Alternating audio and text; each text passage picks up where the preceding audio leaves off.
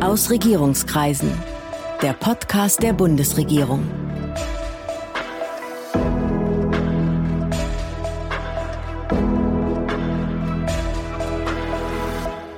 Hallo, willkommen zu Ausregierungskreisen, dem Podcast der Bundesregierung. Ich bin Sven Siebert, ich bin Gastgeber dieses Podcasts und heute und in den nächsten Folgen wollen wir uns der neuen Bundesregierung widmen und den Leuten, die nicht ganz in der ersten Reihe die Geschicke lenken. Mein Gast ist heute Steffen Sebisch, Staatssekretär im Bundesfinanzministerium. Steffen Sebisch stammt aus Tübingen, hat in Hamburg Jura studiert, war Mitarbeiter eines FDP-Bundestagsabgeordneten, Referent in der Bundestagsfraktion, Geschäftsführer der FDP-Fraktion im Berliner Abgeordnetenhaus, dann Leiter des Planungsstabs der Bundestagsfraktion und schließlich bis 2014 Staatssekretär im Hessischen Ministerium für Wirtschaft, Verkehr und Landesentwicklung. Anschließend war er Hauptgeschäftsführer der FDP-nahen Johann Friedrich Naumann Stiftung. Und seit Dezember ist er unter Christian Lindner Staatssekretär im Bundesministerium der Finanzen. Guten Tag, Herr Staatssekretär. Ja, schönen guten Tag. Schön, dass wir heute hier miteinander sprechen. Herr Sebisch, ich habe es gerade schon gesagt, Sie waren Staatssekretär in Hessen, jetzt aber mehr als sieben Jahre nicht mehr in praktischer Regierungsarbeit. Haben Sie sich da die ganze Zeit warm gehalten? Wartet man da auf den nächsten Regierungsjob? Wie haben Sie sich auf die neue Aufgabe vorbereitet, nachdem Christian Lindner bei Ihnen angerufen hatte? Das Leben, und gerade im politischen Bereich, ist ja immer sehr unvorhergesehen. Und ich habe eigentlich nie ein halbes Jahr oder noch ein Vierteljahr, bevor ich ähm, eine neue Funktion und Position übernommen habe, schon gewusst, wo ich in den nächsten drei oder sechs Monaten sein werde. Das kommt immer alles doch ein Stück weit dann auf einen zu. Aber man hat sich natürlich auch durch seine Arbeit und auch durch seine Sachkenntnis und auch die Art und Weise, wie man im politischen Bereich kommuniziert, natürlich auch ein Stück weit bekannt gemacht, dass es auch nicht immer ganz überraschend ist, wenn man für bestimmte bestimmte Positionen äh, angefragt wird. Aber es gibt keinen Masterplan oder keine Planung und auch kein Lebensziel und Karriereziel zu sagen, ich werde mal Staatssekretär im Bundesfinanzministerium, sondern das sind viele auch Zufälle, die aber gepaart natürlich auch mit Kompetenz und sicherlich auch einem gewissen Erfolg in vorhergehenden Funktionen dann irgendwann passieren kann, aber nicht passieren muss. Kann man noch was sagen zur konkreten Vorbereitung jetzt auf diesen Job als Staatssekretär im Finanzministerium? Was muss man da machen, wenn man den Auftrag bekommt? Naja, am Ende des Tages ist es wahrscheinlich so, wenn man äh, Staatssekretär auf der Bundesebene wird, das gilt für alle Kolleginnen und Kollegen der neuen Bundesregierung, die jetzt auch ins Amt gekommen sind und sicherlich auch für die Staatssekretärinnen und Staatssekretäre der Bundesregierung vor uns. Äh, man hat natürlich einen gewissen Lebensweg, einen gewissen Berufsweg hinter sich gebracht, der einen auch für solche Ämter ein Stück weit auch prädestiniert oder dass man in Erwägung gezogen wird. Und das bedeutet eben, dass man einerseits politische Erfahrung gesammelt hat, andererseits in solchen Ämtern, auch Verwaltungsämtern auch Erfahrung hat. In meinem meinem Fall fünf Jahre als Amtschef im hessischen Wirtschaftsministerium. Und so gesehen ist dann, wenn Sie so wollen, die gesamte berufliche Laufbahn eigentlich eine Vorbereitung für ein solches Amt. Konkret ähm, war es ja so, dass Christian Lindner das hat er auch schon öffentlich ja jetzt mittlerweile gesagt, mich sehr frühzeitig gebeten hat, aufgrund meiner Erfahrung, neben meiner Tätigkeit bei der Friedrich-Naumann-Stiftung, mich auch mit den Fragen zu beschäftigen, was würde eine Regierungsbeteiligung der FDP bedeuten, gerade auf der operativen, organisatorischen Ebene. Und ich habe ja sozusagen dann auch ähm, neben meiner Tätigkeit für die Naumann-Stiftung auch an den Koalitionsverhandlungen in einer verantwortungsvollen Position teilgenommen. Also dadurch war das jetzt alles ein Stück weit vielleicht nicht ganz nur überraschend für mich, dass am Ende des Tages Christian Lindner mich gefragt hat. Aber es ist eine große Ehre und Auszeichnung. Und der muss man sich jetzt natürlich auch würdig erweisen. Und jetzt muss man sich in dieser Funktion auch beweisen. Sie haben sich vorbereitet. Sie haben das biografisch sozusagen, berufsbiografisch vorbereitet. Aber Ihre Partei musste das ja auch. Die FDP war ja im Bund seit 2009 fast zwölf Jahre in der Opposition, zum Teil sogar außerparlamentarisch. Wie stellt man so einen Laden aufs Regieren um? Wann haben Sie gesagt, so Leute, jetzt stehen wir auf der anderen Seite. Ja, das darf man nicht von, von Umfrageergebnissen abhängig machen oder ähm, von anderen Erwägungen, die ja sehr volatil sind, auch in einer Wahlperiode. Und wenn Sie so eine Zeit von zwölf Jahren nennen, ja sowieso. Da wird man ja für verrückt erklärt, wenn man jetzt in der APO-Zeit gesagt, wir bereiten uns jetzt mal auf eine Regierungsbeteiligung konkret vor. Aber es ist natürlich immer klug, die vielen Kompetenzen, die die FDP hatte, auch schon früher in Regierungsbeteiligung im Bund und natürlich auch in den Ländern hat und hatte, hier Erfahrungen, auch, auch ein Netzwerk zu haben und Erfahrungen aus diesem Netzwerk zusammenzuholen und dann zu einem bestimmten Zeitpunkt auch der Wahlperiode zu sagen, wir müssen uns auf jeden Fall auf den Fall äh, vorbereiten, Regierungsverantwortung übernehmen zu dürfen. Das macht schon Sinn und da auch über Prozesse und Vorbereitungen und Stadien der Vorbereitung intern zu sprechen und auch äh, gewisse Planspiele zu machen, auch, auch Arbeitsvorbereitungen abzuleisten, auch Interviews zu führen mit, mit interessanten Persönlichkeiten, die Erfahrung haben. Was, was gibt es denn da für Themen, über die man sprechen muss und auf die man sich vorbereiten muss? Das ist schon sinnvoll und das haben wir auch getan und das hat uns auch durch die Koalitionsverhandlungen getragen und sicherlich auch jetzt den Regierungsstaat erleichtert, dass wir da ganz gut vorbereitet waren. Aber im Grunde muss man ja auch das Denken innerhalb relativ kurzer Zeit umstellen und von immer kritisieren und immer es besser wissen und, und sagen, das macht ihr falsch, ins Handeln kommen und im Zweifelsfall ja auch Dinge durchhalten, durchsetzen, die die Opposition ganz doof findet die Opposition von heute ist ja die potenzielle Regierung von morgen. Das heißt, es geht ja nicht nur darum, Dinge zu kritisieren, sondern auch Alternativen anzubieten. Zu sagen, was würde man, wenn man Regierungsverantwortung hat, anders machen. Ähm, es gibt natürlich bestimmte Zwänge, auf die trifft dann jede neue Regierung. Das geht uns jetzt auch so. Es gibt Vereinbarungen, Verbindlichkeiten aus der letzten Wahlperiode, die man dann auch ähm, umsetzen muss, auch wenn man die Entscheidung gerne anders getroffen hätte. Aber im Kern ist heißt konstruktive Opposition, das war die FDP eigentlich aus meiner Sicht immer, heißt konstruktive Opposition nicht nur kritisieren, sondern Alternativen anbieten. Und jetzt hat man die Chance, und das hat sich ja im Koalitionsvertrag auch gezeigt, dass wir diese Alternativen jetzt eben auch in Umsetzung bringen wollen. Bei der Frage zum Beispiel der kapitalgedeckten Rente, bei der Frage, wie wir den Wirtschaftsstandort Deutschland deutlich investitionsfreundlicher aufstellen, bei der Frage, was machen wir bei Planungsverfahren, wie beschleunigen wir die.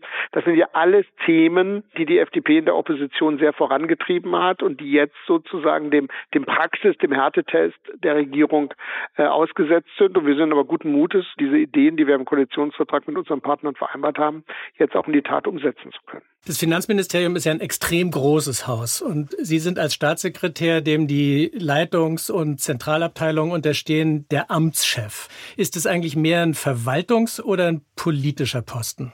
Also der Amtschef in diesem Haus, das ist natürlich auch eine sehr stark durch Verwaltungsabläufe und Verwaltungsentscheidungen geprägte Position, aber es ist eben auch eine koordinierende Funktion auch hier im Haus. Man muss Ressourcen verteilen, man muss Informationen verteilen, man muss Prozesse organisieren und das mache ich auch spiegelbildlich sozusagen ja auch auf der Ebene der Regierungskoordination und aus diesem Grunde war auch die Aufgabenverteilung hier mit meiner Kollegin und meinen Kollegen im Finanzministerium auch so folgerichtlich aufgesetzt, dass ich mich eben um diese Prozesse, um diese Koordination, um den Informationsaustausch hier im Haus, aber auch damit auch ein Stück weit aus diesem Haus heraus auch in die Bundesregierung beschäftige. Gab es etwas, was Sie in den ersten Tagen oder Wochen überrascht hat im neuen Haus? Mich hat weniger überrascht als ein bisschen traurig gemacht, dass ich so wenige Menschen getroffen habe. Und das in diesen langen Fluren. Und das in diesen schrecklich langen Fluren. Dieses Haus hat ja einer, hat ja eine sehr bedrückende Geschichte. Und man merkt ja auch, das muss unser Anspruch sein, dass aus einem Haus, wo so viele schreckliche Verbrechen in der deutschen Geschichte mitgeplant worden sind, dass wir hier natürlich auch zeigen, dass wir diese Verpflichtung spüren und wissen, was das auch für unsere heutige Generation bedeutet. Und dann kommen Sie in so ein Haus, in so ein großes, soll ja die Menschen einschüchtern, die hier, die hier sind. Das große Schweigen in Granit, ja. So ist es. Und dann ist da noch niemand, ja. Also sie sitzen dann mehr oder minder mit dem Minister und dem, den Stabseinheiten und auch einigen natürlich Mitarbeitern, aber nicht so vielen wie sonst hier. Und das war am Anfang schon etwas, etwas befremdlich und dann auch noch kurz vor Weihnachten. Und es ist ja bisher auch leider nicht besser, weil wir müssen ja und wollen ja auch unsere Mitarbeiter schützen, indem wir sie möglichst ins mobile Arbeiten schicken. Ich hoffe, das Haus füllt sich nach der Pandemie schnell wieder. Und ich habe die Chance, dann auch viele Kolleginnen und Kollegen mal persönlich kennenzulernen kennenzulernen, die ich jetzt immer nur über Videoformate kennenlerne. Das ist das, was mich nicht überrascht hat, aber was mich ein bisschen traurig gemacht hat, dass man jetzt diesen Schwung auch des Aufbruchs der ja auch durch persönliche Beziehungen, durch persönliches Kennenlernen ja dann auch weitergetragen wird, dass der durch die Pandemie jetzt so erschwert wird, das ist natürlich ein bisschen schade. Das Bundesfinanzministerium war ja schon unter Olaf Scholz eine Art Vizekanzleramt, auch wenn es das offiziell nicht gibt. Und jetzt nehme ich an, dass das Haus diese Rolle sozusagen als Vize-Vizekanzleramt auch für die FDP-Seite wieder übernimmt. Was bedeutet das konkret? Na, das bedeutet konkret, dass wir hier die Querschnittsaufgabe, die wir als Bundesfinanzministerium sowieso in der Bundesregierung haben, wir sind ja eines der Querschnittsressorts, also die sozusagen bei vielen Vorhaben in der Bundesregierung eben zu beteiligen ist, aufgrund von Haushalt, Personalbewirtschaftung, anderen Themen. Klar, weil alles, was man macht, kostet Geld sozusagen. Alles kostet Geld und deswegen sind wir bei vielen äh, Themen eben auch äh, automatisch auch in der Ressortabstimmung befasst. Und ähm, deswegen ist es natürlich auch leichter aus dem Bundesfinanzministerium raus, diese Koordinationsaufgabe wahrzunehmen als aus einem anderen Haus. Aber es ist kein Vizekanzleramt, wie Sie schon zu Recht gesagt haben, weil der Vizekanzler sitzt ja im Bundeswirtschaftsministerium. Der Parteivorsitzende der FDP hat natürlich eine sehr starke Stellung als Bundesfinanzminister in dieser Bundesregierung. Und äh, wir wollen eben auch mit einem neuen Modell der Koordination zwischen dem Wirtschaftsministerium, Finanzministerium und dem Bundeskanzleramt, so wie diese Koalition auch funktioniert, eben auf Augenhöhe, freundschaftlich, kollegial miteinander arbeitend und Probleme früh erkennen und dann frühzeitig auch lösen und nicht erst in Konfliktlagen kommend, äh, wollen wir eben diese Koordination voranbringen. Das hat uns, ist ja uns schon in den Koalitionsverhandlungen für alle Außenstehende gut gelungen. Äh, und das wollen wir jetzt in der Regierung eben fortführen. Und dem dient auch diese Form der Koordination und Kommunikation. Und dazu leiste ich eben als der Verantwortliche hier im BMF meinen Beitrag. Und das macht mit dem äh, Chef des Bundeskanzleramtes und der Kollegin Heiduk im BMWK wirklich auch sehr viel Freude, muss ich mal an der Stelle sagen, weil das tolle Kolleginnen und Kollegen sind, mit denen man sehr gut kollegial zusammenarbeiten kann. Vielleicht gleich daran angeschlossen, im Koalitionsvertrag steht ja genau das, was Sie gerade gesagt haben. Das Ampelbündnis bestehe aus drei so unterschiedlichen Parteien, die auch einen Teil der komplexen gesellschaftlichen Wirklichkeit widerspiegeln. So steht's da. Und wenn wir es schaffen, heißt es da weiter, gemeinsam die Dinge voranzutreiben, kann das ein ermutigendes Signal in die Gesellschaft hinein sein, dass Zusammenhalt und Fortschritt auch bei unterschiedlichen Sichtweisen gelingen können. Das klingt ganz toll, ist ein schöner Gedanke. Aber was muss man denn konkret tun? Tun, damit das nicht nur auf dem Papier steht? Man muss erstmal zuhören. Man muss sich erstmal darauf einlassen und verstehen, dass der andere nicht so tickt wie man selber, dass der vielleicht auch anders sozialisiert ist wie man selber, dass der andere Gesprächspartner aus einer anderen Partei in dieser Koalition aus einer ganz anderen Sozialisation kommt. Ähm, und da ist es einfach auch spannend übrigens, erstmal zuzuhören und zu verstehen, warum vertritt jemand eine Position so oder warum sind auch die Abläufe für den Partner so und nicht anders, besser oder optimaler und was für eine Kultur steckt auch dahinter, was für eine Kommunikationskultur, was für eine Kommunikationseinstellung. Wenn man sich darauf offen einlässt und nicht sagt, ich möchte so haben, wie ich es gewohnt bin, wie es für mich funktioniert, sondern auch sagen, ich lasse mich auch mal auf den anderen ein und versuche ihn zu verstehen. Also das einander zuhören ist ja ein ganz wesentlicher Teil unserer gesellschaftlichen Problematik momentan, dass so viele Gruppen in ihren Echokammern sind und dann nur noch sich selbst hören, aber im Prinzip den Dialog mit der anderen Gruppe, den gesellschaftlichen Dialog eigentlich nicht mehr einfordern. Das, glaube ich, können wir hier auch ein bisschen vorleben, auch in der Bundesregierung, dass wir eben nicht übereinander sprechen, sondern dass wir miteinander sprechen, dass wir versuchen, uns gegenseitig gegenseitig zu verstehen, auch in den Zielen, die wir haben und auch den Ergebnissen, die wir fürs Land wollen. Das haben wir versucht, vor allem im Koalitionsvertrag abzubilden. Und deswegen zeigen wir eigentlich am Ende aber auch wieder eine Normalität, die es in Deutschland ja auch gibt. Also in unserem Land gibt es ja viel mehr Menschen, die dann wiederum auch sehr gerne miteinander kommunizieren, in Vereinen, in Bildungseinrichtungen, in der Gesellschaft insgesamt.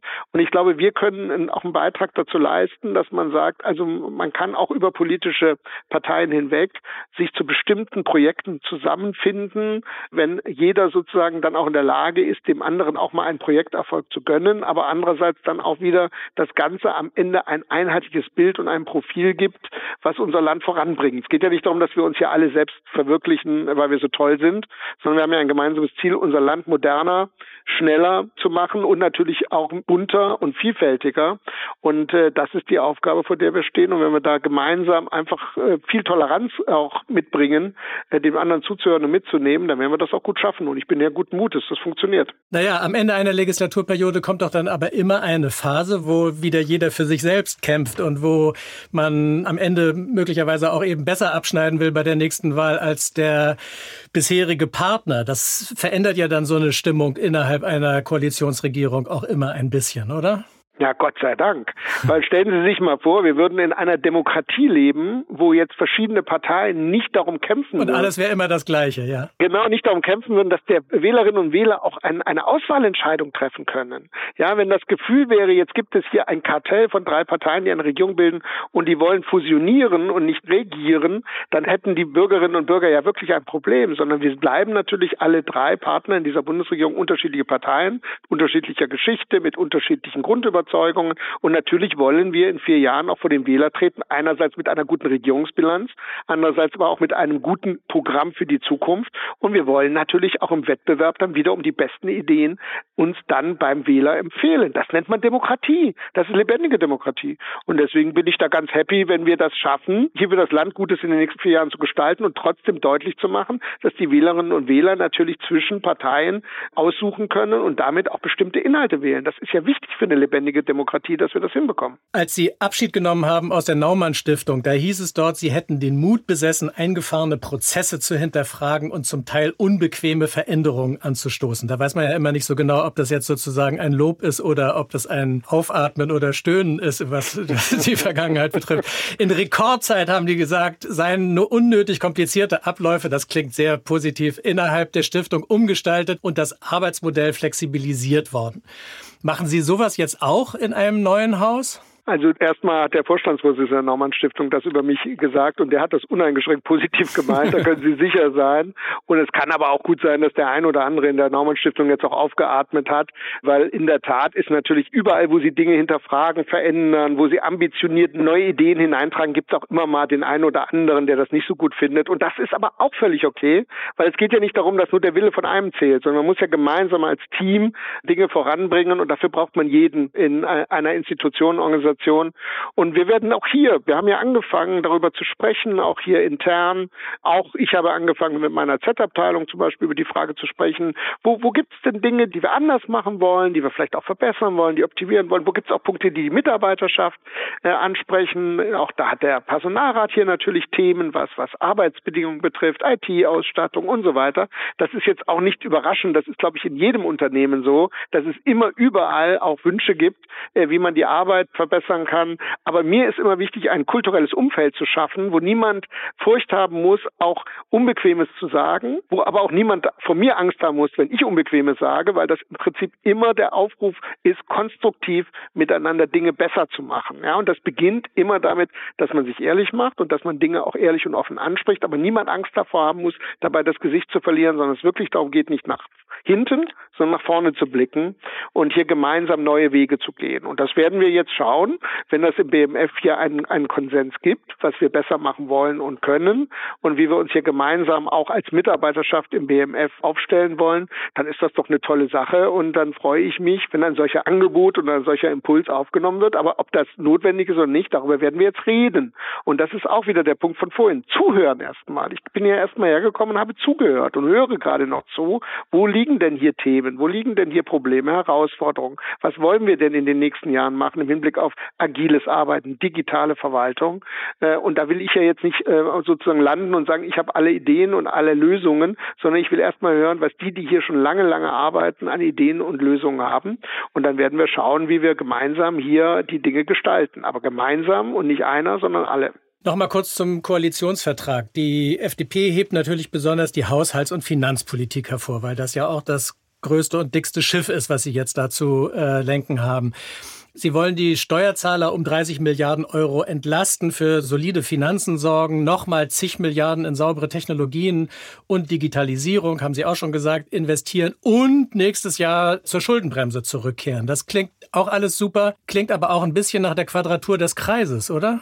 Naja, also wir haben ja in Deutschland eine interessante Debattenlage immer, dass wir immer über die Frage der Finanzierbarkeit von Maßnahmen sprechen, aber nie, ob sie überhaupt umgesetzt werden können. Also wir reden immer über die Frage, ist genug Geld da, aber gar nicht kann das Geld überhaupt ausgegeben werden. Gibt es überhaupt sinnvolle Projekte dafür? Und wenn Sie sich den Bundeshaushalt angucken, ne, dann können Sie eins feststellen, wir haben kein Finanzierungsproblem, wir haben eigentlich ein Umsetzungsproblem. Deswegen ja auch die Fokussierung im Koalitionsvertrag auf das Thema Planungsbeschleunigung. Äh, und das müssen wir schaffen. Und ich glaube, dass diese Frage gar nicht so entscheidend ist, die Sie gerade genannt haben, ist genug Geld da, sondern viel entscheidender ist, kriegen wir das Geld, was da ist, was jetzt schon da ist, wirklich auf die Straße, im wahrsten Sinne des Wortes, oder in das Windrad oder ähm, in den Offshore-Park. Das wird die spannende, interessante Frage, gerade auch im Hinblick auf den Klimaschutz. Sein. Und ansonsten haben wir doch eigentlich jetzt gerade in einer Periode erlebt, auch unter dem heutigen Bundeskanzler und ehemaligen Bundesfinanzminister Scholz, dass es sehr wohl möglich ist, Schuldenbremse einzuhalten, auch Investitionen zu ermöglichen und zeitgleich auch Entlastungen zu ermöglichen. Das hat einfach was damit zu tun, wie viel auch wirtschaftliche Dynamik nach der Pandemie wir entfesseln können, weil dann steigen die Steuereinnahmen natürlich dann auch. Je mehr wirtschaftliche Dynamik wir haben, je mehr wir das Land entfesseln, dynamischer machen, desto mehr werden wir auch wieder im Staatshaushalt Mittel haben, die wir dann genau für solche Entlastungen einsetzen können. Wir haben übrigens auch gesetzliche Verpflichtungen, die Menschen zu entlasten, zum Beispiel beim Thema Progressionsbericht oder Existenzminimumsbericht. Das ist ja das Geld der Bürgerinnen und Bürger und das ist ja nicht unser Geld. Ne? Und, und spielt gerade in der Inflationszeit natürlich eine große Rolle. Eine riesige Rolle. Und das ist ja auch genau im Kern auch die wesentliche Funktion des Bundesfinanzministeriums, denn das weiß ja das Geld, was hier sozusagen verwaltet wird, haben die Bürgerinnen und Bürger, die Unternehmen, die Wirtschaft erwirtschaftet.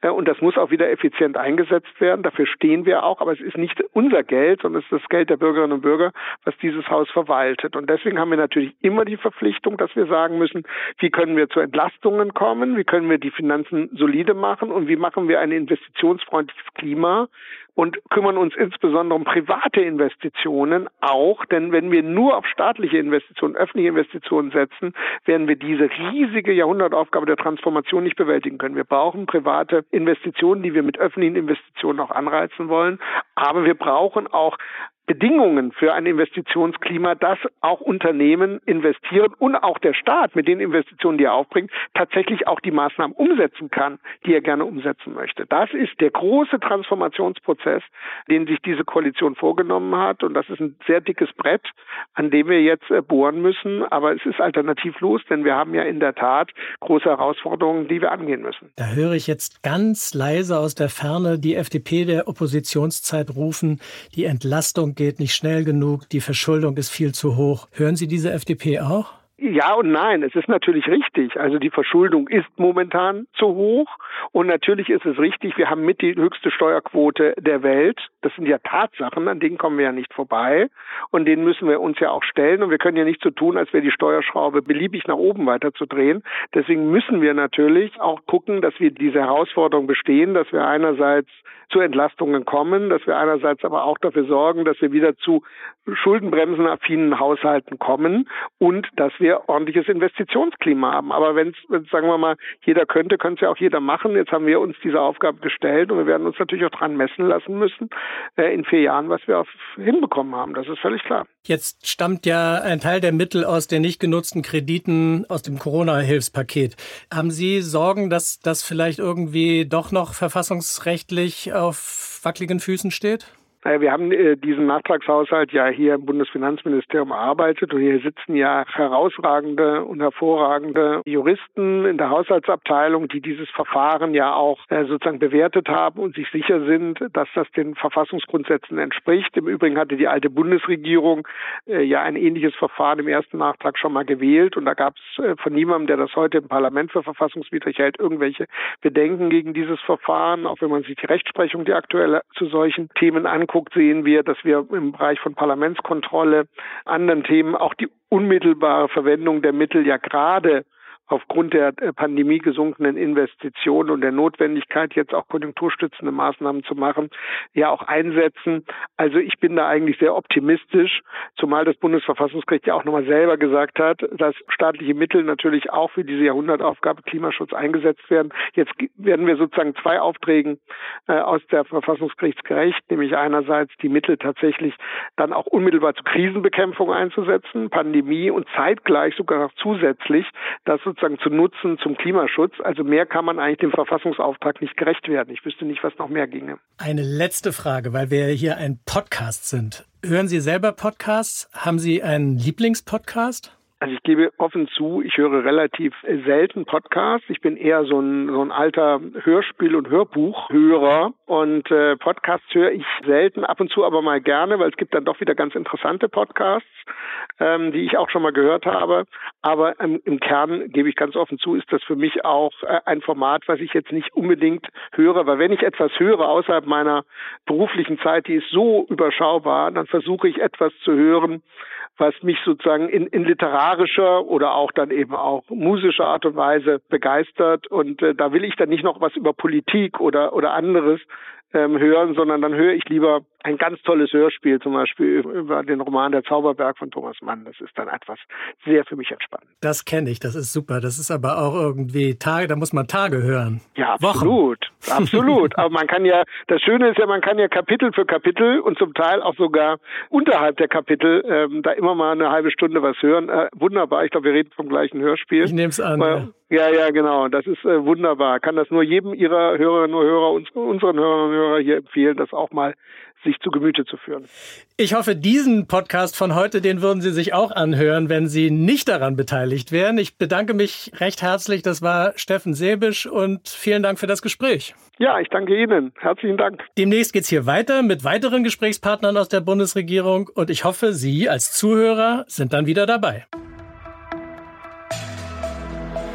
Das war Aus Regierungskreisen, der Podcast der Bundesregierung. Mehr Informationen zur Politik der Bundesregierung finden Sie auf bundesregierung.de und auf unseren Social-Media-Kanälen.